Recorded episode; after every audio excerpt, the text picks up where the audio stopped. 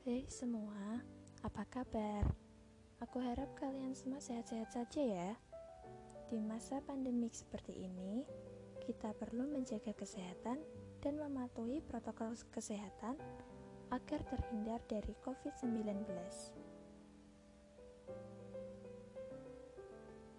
Selalu menggunakan masker, mencuci tangan, dan tentunya jaga jarak. Pemerintah juga menghimbau kita untuk melakukan kegiatan di rumah saja. Nah, walaupun kita beraktivitas di rumah, kita juga perlu menambah wawasan. Hari ini aku akan membahas tentang keterampilan berbicara. Sedikit penjelasan tentang apa itu keterampilan berbahasa.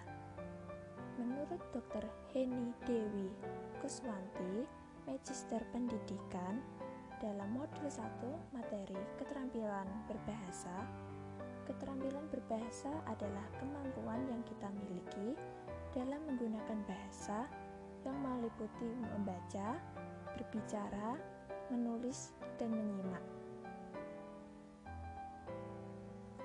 Hari ini kita akan membahas keterampilan berbahasa tentang aspek berbicara.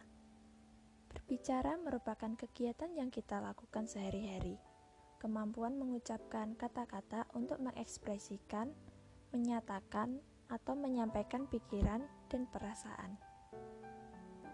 Ada tiga jenis situasi berbicara. Yang pertama, berbicara interaktif, yaitu komunikasi dua arah atau adanya timbal balik saat melakukan percakapan. Contohnya seperti ketika kita sedang berbicara dengan teman, melakukan diskusi dengan kelompok, atau sedang menelepon. Yang kedua, berbicara semi interaktif, yaitu komunikasi yang dilakukan hanya satu arah atau tidak ada timbal balik. Contohnya seperti berpidato, ceramah, atau kampanye. Namun berbicara semi interaktif bisa dilakukan melalui tatap muka maupun secara satu arah. Yang ketiga, berbicara non-interaktif, yaitu percakapan yang dilakukan secara satu arah dan tidak secara tatap muka. Contohnya seperti berpidato, ceramah, atau kampanye. Namun kegiatan tersebut disampaikan melalui televisi maupun radio. Di dalam artikel staff.uny.ac.id menjelaskan bahwa Jago dan kawan-kawan keterampilan berbicara memiliki tiga maksud umum, yaitu yang pertama untuk memberitahukan atau to inform, yang kedua untuk menghibur atau to entertain, yang ketiga membujuk, meyakinkan, mengajak, dan mendesak atau to persuade. Dalam kegiatan berbicara, pembicara harus memiliki tujuh keterampilan mikro. Namun, aku akan menyampaikan secara garis besarnya saja agar teman-teman lebih mudah untuk memahaminya. Yang pertama, dalam menyampaikan kalimat dalam berbicara, kita harus menggunakan tekanan, nada, dan intonasi yang jelas, sehingga pendengar dapat memahami ucapan pembicara.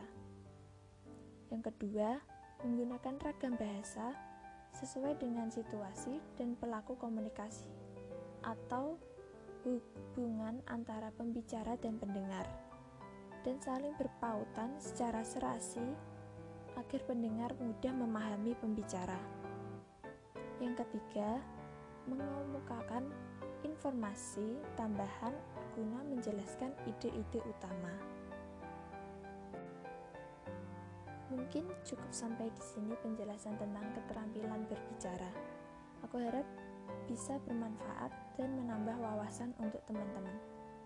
Jika dirasa penjelasan dariku kurang bisa dipahami, teman-teman bisa search di Google keterampilan berbahasa aspek berbicara. Sumber yang aku pakai dari staff.uny.ac.id yang berjudul Pembelajaran Keterampilan Berbicara melalui pendekatan pengalaman berbahasa di sekolah dasar. Di artikel tersebut menjelaskan tentang keterampilan berbicara secara lengkap dan rinci.